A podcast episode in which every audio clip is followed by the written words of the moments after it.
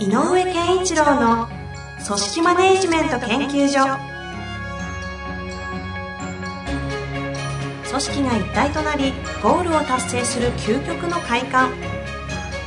上場企業から中小企業まで延べ200社以上の支援を行った井上健一郎が組織人に関するあらゆる問題を分かりやすく解説します。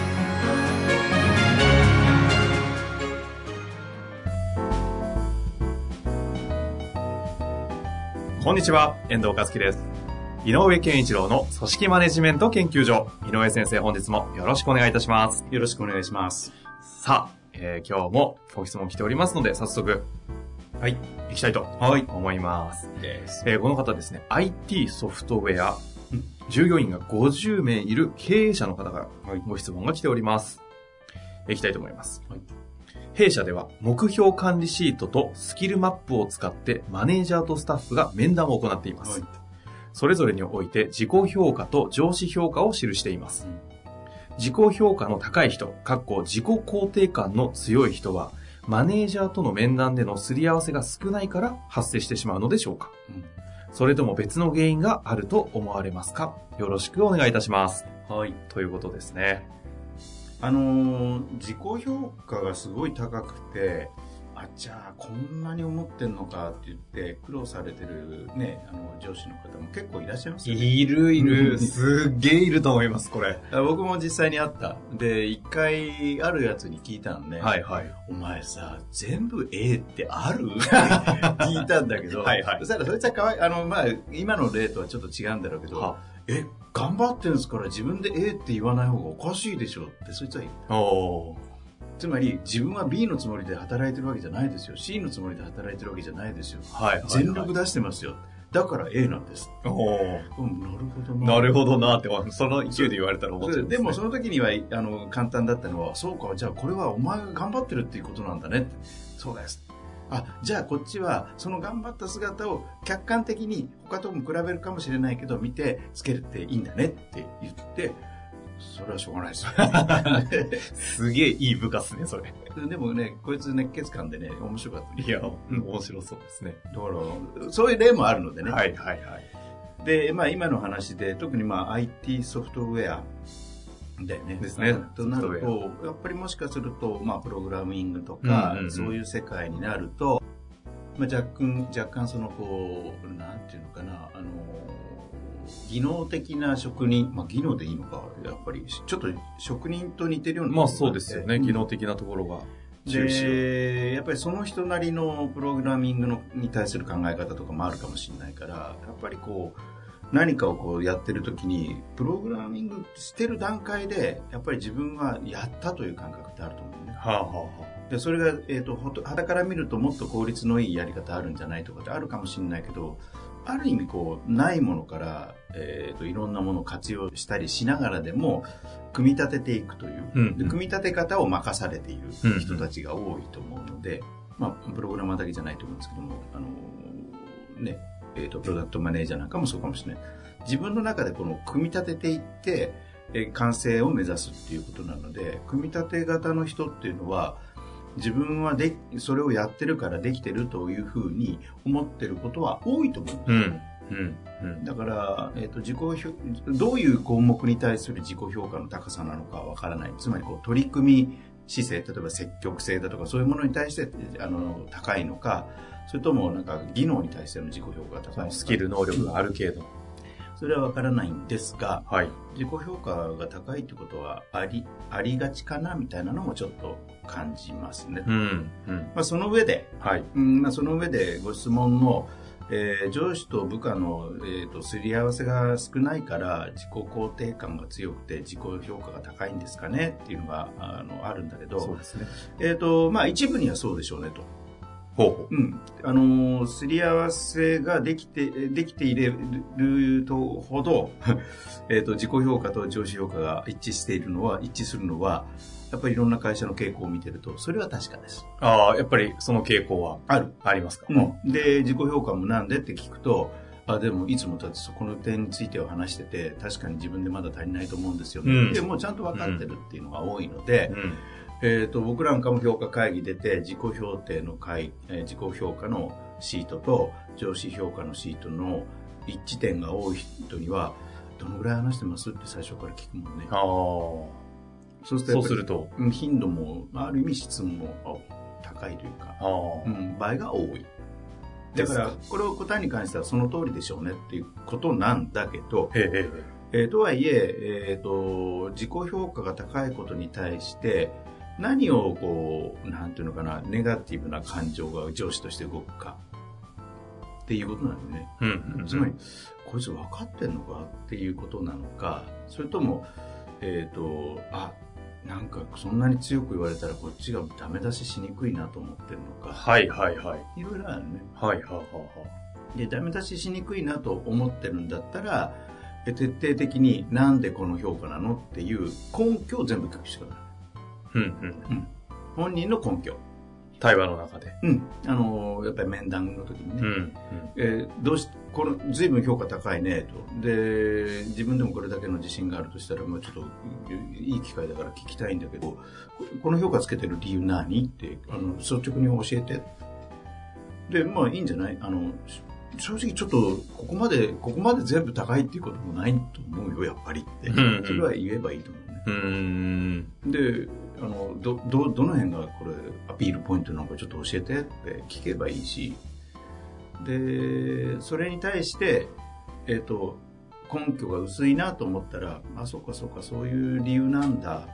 でも、まあ、あの、正直言って、じゃあ、こういう時あの、他の人を例に出すこともよくてね。ああ、そこは相対的なもの相対っていうかね。ね、その人が理解してる、その人が自分より上だと思ってる人。ああ、そういうことですうんその辺ってさ、僕なんかは、誰だ、だ、じゃあ自分以外で誰々さん高いと思う？誰が高いと思うっていうと、うーん、山本さんですかねみたいなこと言うね、うんうんうん山本さんいいですよね、この辺は。とかって。じゃあ山本さん、そうだよね、僕もいいと思うよ。で、僕から見てると、山本君と君の場合、若干この辺の差があると思うよ。で、その点は考慮してつけるからねって言えばいいし。うん。だからなんかね、本人が何を考えているか、とこっちはどう見えるかの中で、えー、と共通を作るために、第三者を例にとるっていうのも一つの例。はあ。ちなみにこの自己肯定感が高くて自己評価が高い。まあちょっと会社の評価からしたらずれてるっていううん。ことですよね。うんっていう方のが別に会社上機能してるならまあそれはそれでいいじゃんって考えも一個あるじゃないですか。うんあるまあただこの質問が来てるということは何かがあるわけですよね。こういう自己肯定感が高くてちょっと問題になってる人はこうどこに導いていくのがいいんですかこのあのー方向がわかんないなと思って。あのね、えっ、と、細かい評価項目の一個一個よりも、だから実はね、大きな枠組みの、えっ、と、フレームみたいなのが必要なのね。例えば、と言いますと。スキルだと、まあ、えっ、と、細かい何々ができる、何々ができるっていうのはある、もちろん落とし込んでいけばそういうのがあるんだけど、ざっくり言って、えっ、と、すごくざっくり言うと、仕事を組み立てる全体、全、全般。組み立ててあ、仕事をする全般。組み立て、プランニングとか、計画とか。うんうん。そういうところがあるでしょ？で、あと、ちゃんと実行してやるというのがあって、であと出来上がりに対する検証ってこの大単純に大きく言うと事前とじ実行と事後っていう大きな3つのポイントがあるじゃない仕事前と実行と事後。もう必ずある、ありますねで、えっと一番最初にお仕事を覚えてる時は実行の部分だけをやるわけうんうんうんうんねプランニングされたものをこれやっときなさいって言ってやるわけ。でもそのうちだんだん、えっと慣れてくると事前の組み立て仕事の組み立て段階を任されるよ、はいやりはいやりなさいって言われて、でここで考えることが必要になる。はあ、はあはあはあ、でやる。でやったら今度検証としてこれはどうどうだったっていう。ここが今度次に大事な。のなるほど。振り返っていく。言われてみれば、仕事ってそうですね。で振り返っていくってことに、えっとおあの昨今上司は付き合った方がいいよってそれが経験学習として高まるよっていうふうに言われて、振り返りの中あの大事さを今言われてますけども、まあ、これはだからなかなか本本人では難しい世界なんだけどやっぱり、うん。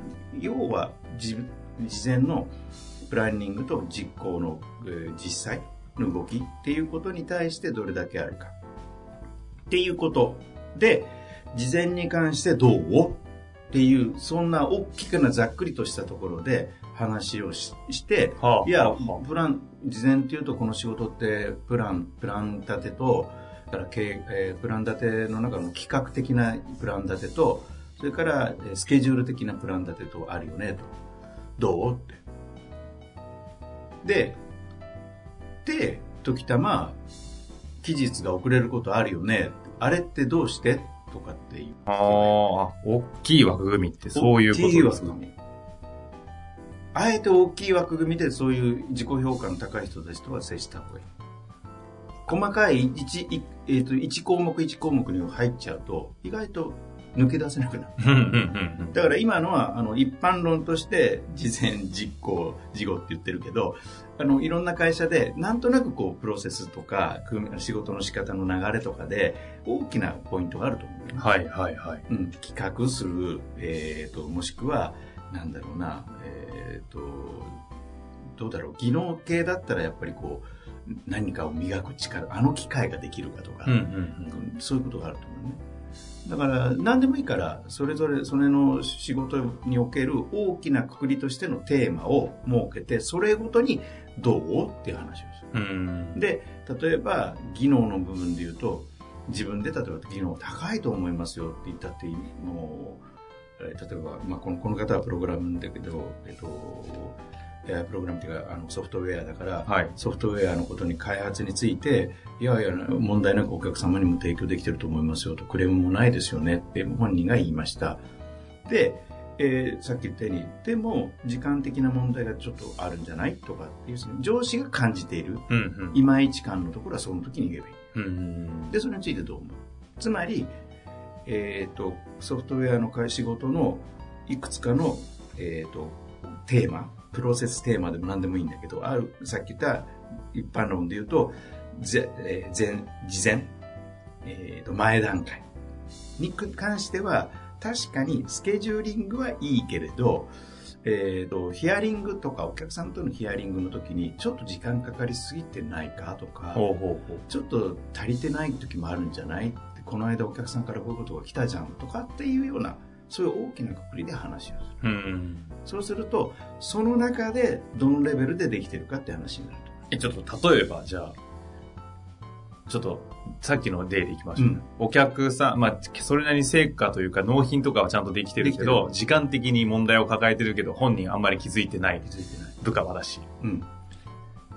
あだとすると,、はい。えっと例えばあのー計画性とか組み立て事前のね仕事の組み立て段取りとかっていうことについて自分でどう思うの？ってまず聞くね。いや、それなりに、なんか普通にうまく納品もできてるんで、できてるのかなと思ってますけどね。っていう時にはさっき言ったスケジュールのあれだって、でも、期日が遅れること、期日が遅れるとか、ちょっと変更するのが結構気になるけど、あれはなんで？って聞くよね。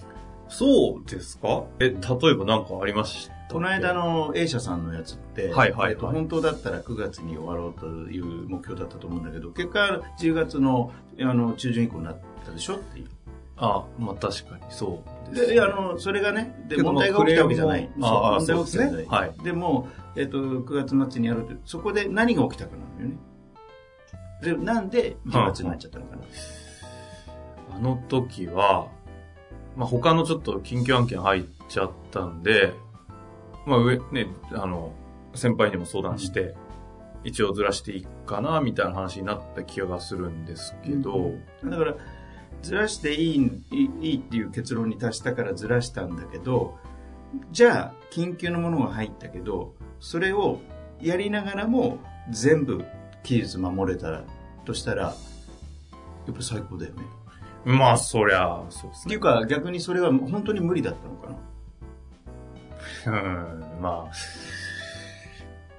例えばね、そこね、やれない前提でやっちゃってた気がします、そうだから9月の中旬ぐらいになって、突発的なことが来ました。はいはい。9月中旬で9月の末までにやろうと思ってた、まあ、なんとなくいけそうだなと思ってたので、やってたら、突発的なことがあ、起きたのです。その通りのスケジュールができなくなったんで伸びました。っですね。て言っても、本当にいい仕事って、それがあっても9月の末までにやることだから、9月の中旬までにやってた、それ、そこまでの仕事の進め方は、本当はもっとスピーディーな方がいいよね。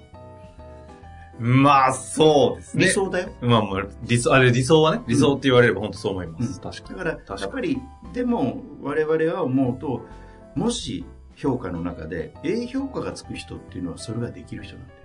うーん。そう思ってる。例えば、あの、山本さん、はいはいあのはい、はい。人技術をくれたことないよ。あの人天才ですからね。うん、まあだから彼なんかだとやっぱり A っていう評価に値すると思うんだよね。えじゃあ彼とかだとあのケースで両方とも帳尻合わせてくる感じですか、やっぱり？あの、帳尻合わせるというよりも、えっ、と、9月の末って言ってる時は彼の中ではもう9月の中旬に仕上げようとしてるんだよ。うーん。そういうこバッフと。ァーは必ず持ってるね、彼はね。ねみたいなことがあるので、まあ、えっ、と、君にもそんなようなところまで行ってくれると嬉しいなと。なるほど。ちょっと上司になってほしいな、これ。そういうことをね。うん。なんだろう、今話してて、どこだ？はって、あ、そうそうそう。山本さんの話、うんあ、A 評価ができる人っていうのはこういうことだっていう、そっちの基準を見せられたときに、なんか、はって気づきましたね。そうなんだよね。そこに行かないといけない。はって気づきましたよ。あ、そう、それが A の世界ですか？みたいな。そう。だから、あの、頑張ってることを否定するわけではなくて、んそこまでいけたらすごいよねっていう。で、す価値としては A 評価で価値っていうのはそういうことだよと。なるほど。で、それがぜ、もう、まあ、一一年中滞りなくそうなったとしたら、もう A どこじゃないよ、S だよね。言ってあげる。うーんうんうんうん。そうすると、この、このケースでいう自己肯定感の強い人への面談の時には、こっちの上司側が明確な、しっかりとしたこうスタンダードな基準を持ってないと、やっぱそこに運んでいく面談ができないですよね、今の。うん、ま、もろに今出ましたけど。だから、あの、やっぱり評価って基準が明確かどうかで、納得が変わるので、バーが違うよって話。ああ。そこの基準を持った上でどういうふうにアプローチしていくか、まあいろいろやり方あるでしょうけど、今みたいなお話か。だからね、もっとざっくり言うとね、はいはい例えば会社の中で年俸400万ってどのクラスなのか、500万ってどのクラスなのか、600万ってどのクラスなのかみたいなことが、なんかイメージがつくと、実は、えっ、と、年俸で評価って語ってもよくなるの。つつまり、彼は400万の時代に良かったよね、いい評価だったよね、今はもう500万だよね。で、で、いよいよ600万かいって言うと、いや、600万にはもうちょっとまだこれが足りないですよねって話なるなるなるなる。確かだから、意外とね、そういう大きなくくりの中で語るっていうのは大事。に。確かにね、なんか評価して積み上げてって合計点数が何点で、うん結果的になんか例えば500万で出た時に、うんなんか、なんかよくわかんねえな、これってなりますもんね。そんなか？みたいなね。ただ彼って500って言われたら、いや、なんかそこまでとかっていう会話は、そっちの方がシンクってますよね。で、じゃあ、500万の人ってどういう人かっていうと、やっぱこのぐらいのことはできる人ですよねっていうことはちゃんと言語に落とし込まなきゃいけないけど、基準にならないからそうしないと。基準に落とし込むんだけど、そういう感覚で、えっ、と、評価制度を作るときに、あの、非常に気をつけなきゃいけない。やっぱり大きな視点で見るということの正しさは、どっかで尊重しておかない。大枠とうん。積み上げの。積み上げの細かいこと、ディテールと、で、両方の側面で評価っていうのは進めないといけないから。まあ、これはまたどっかで話しますけど。そうですね。これはお話しいただきたい話です、ね。だから、もうまあ、今日のお話で言うと、はい自己肯定感が強いっていうのは、自分の、あな、自分、その部部下の基準と上司の基準が違う。そういうことか。なるほどね。だからマネージャーとの面談でのすり合わせが少ないっていうのは一部っていうのはそういうことですね。基準がすり合わせられてないと。いやいやいや、よくわかりました。はい皆さんで、対話、面談、頑張りましょう。はい。よろしくお願いはいしま。す。というわけで、井上先生、本日もありがとうございましたありがとうご。ざいました。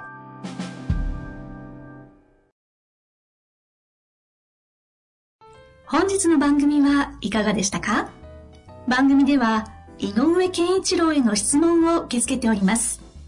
ウェブ検索で人事明快と入力し、検索結果に出てくるオフィシャルウェブサイトにアクセス。その中のポッドキャストのバナーから質問フォームにご入力ください。また、オフィシャルウェブサイトでは無料メルマガや無料動画も配信中です。ぜひ遊びに来てくださいね。